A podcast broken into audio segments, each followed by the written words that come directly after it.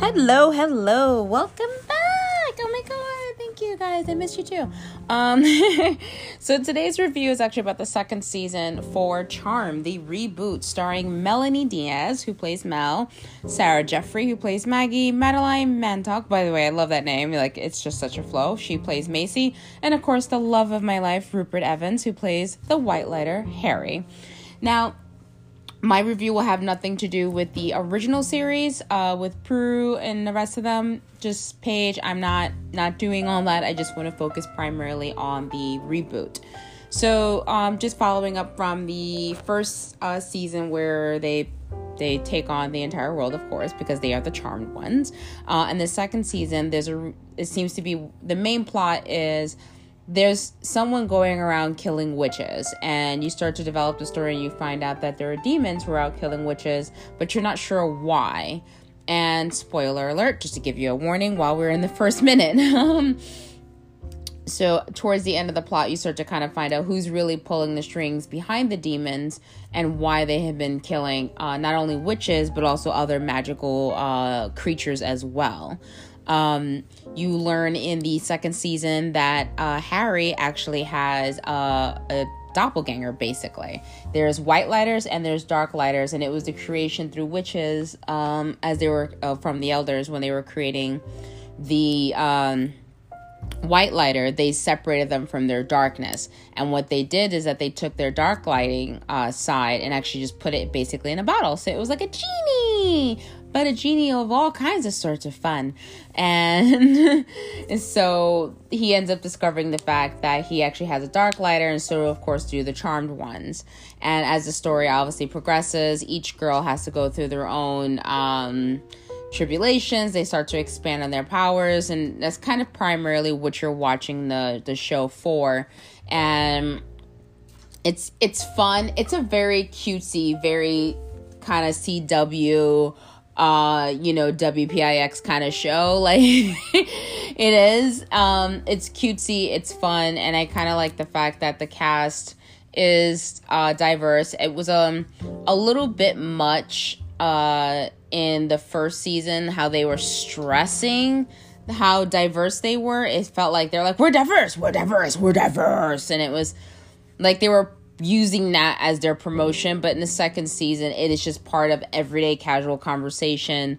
Uh, macy's character ends up fooling around with you know people who are supposed to be white american and then uh, maggie ends up picking up a guy who's just be like i guess her black boyfriend. So it was nice to see that they weren't in your face over the top promoting uh, how diverse they are. They just sort of told the story and let the characters be diverse. And that's very um that's a big pointer for me because i don't like when shows show like ah oh, we have an asian an indian a spanish a black and a white.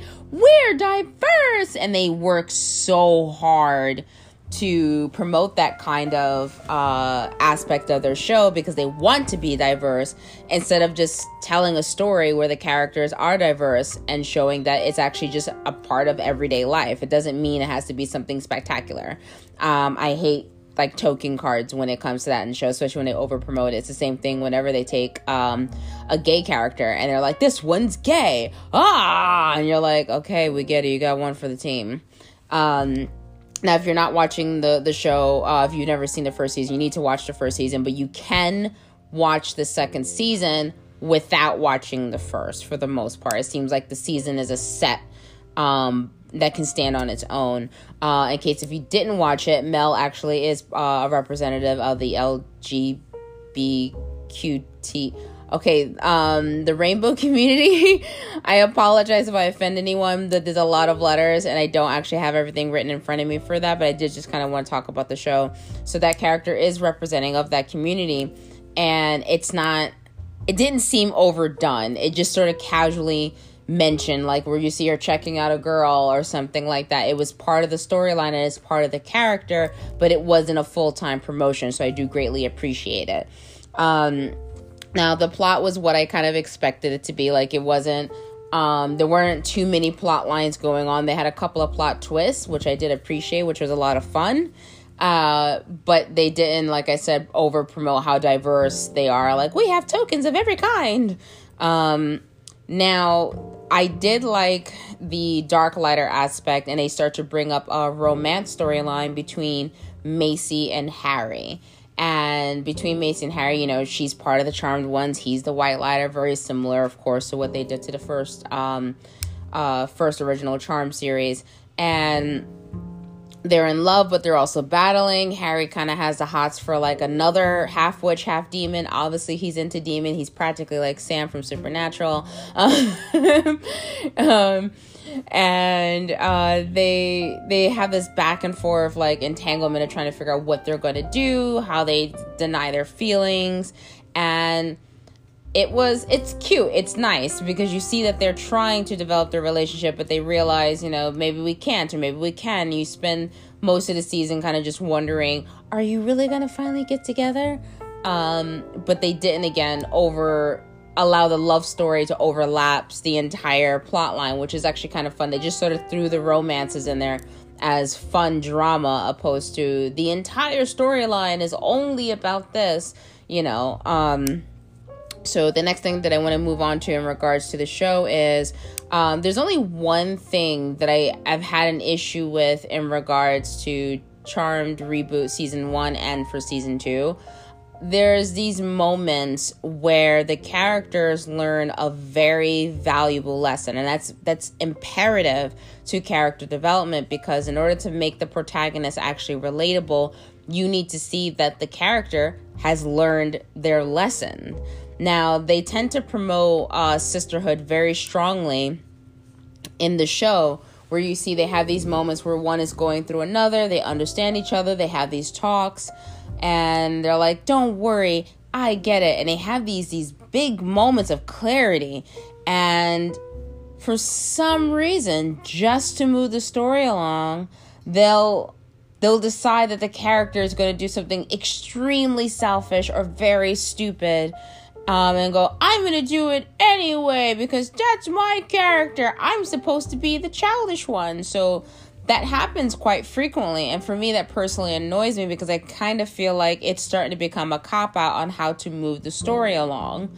And I hate whenever that happens because I feel like you're dumbing down the character and that distinct moment of time where they learn their valuable lesson why would they go back? Because in reality, that means that they didn't really learn their lesson.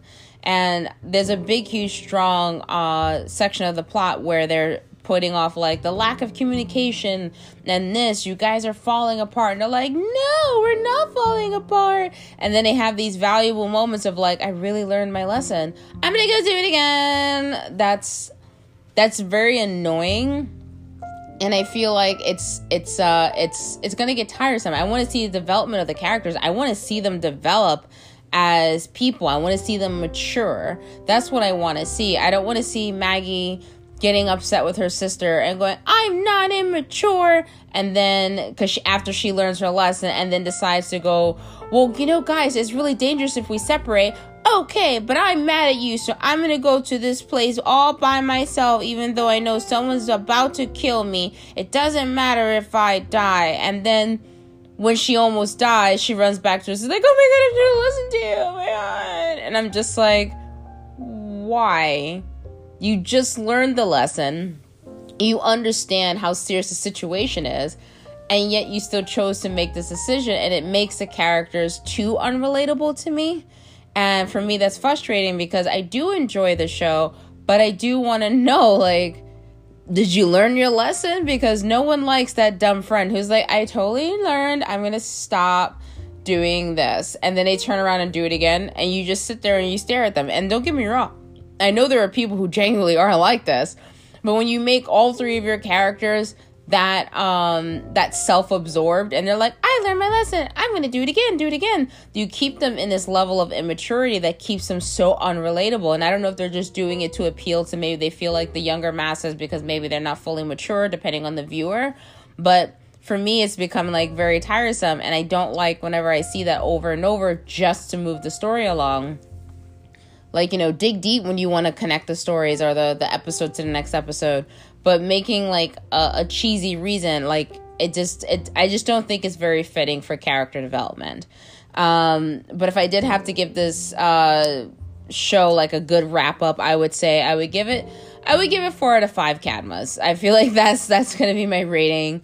Um, the actors are fun. They seem really awesome. You know, Melonie Diaz was on um, a couple of things. She was actually in the first Purge as well as the Itty Bitty Titty Committee, um, which I'm also a, uh, a big fan of. if you saw my picture, you'd be like, oh, I got it. Uh, Sarah Jeffries, she's actually been in quite a few stuff uh, from like Wayward Pines and then The Descendants. Madeleine uh, Mantock, she's uh, done the Tomorrow People, but I personally like her from Into the Badlands because I was like heartbroken when Veil died. I was like, no, and I was like, avenge them. Um, and Rupert Evans, of course, has done, you know, Crime and Punishment. He's also was in Hellboy. Go back and check for that. Look for your boy uh, Harry in there.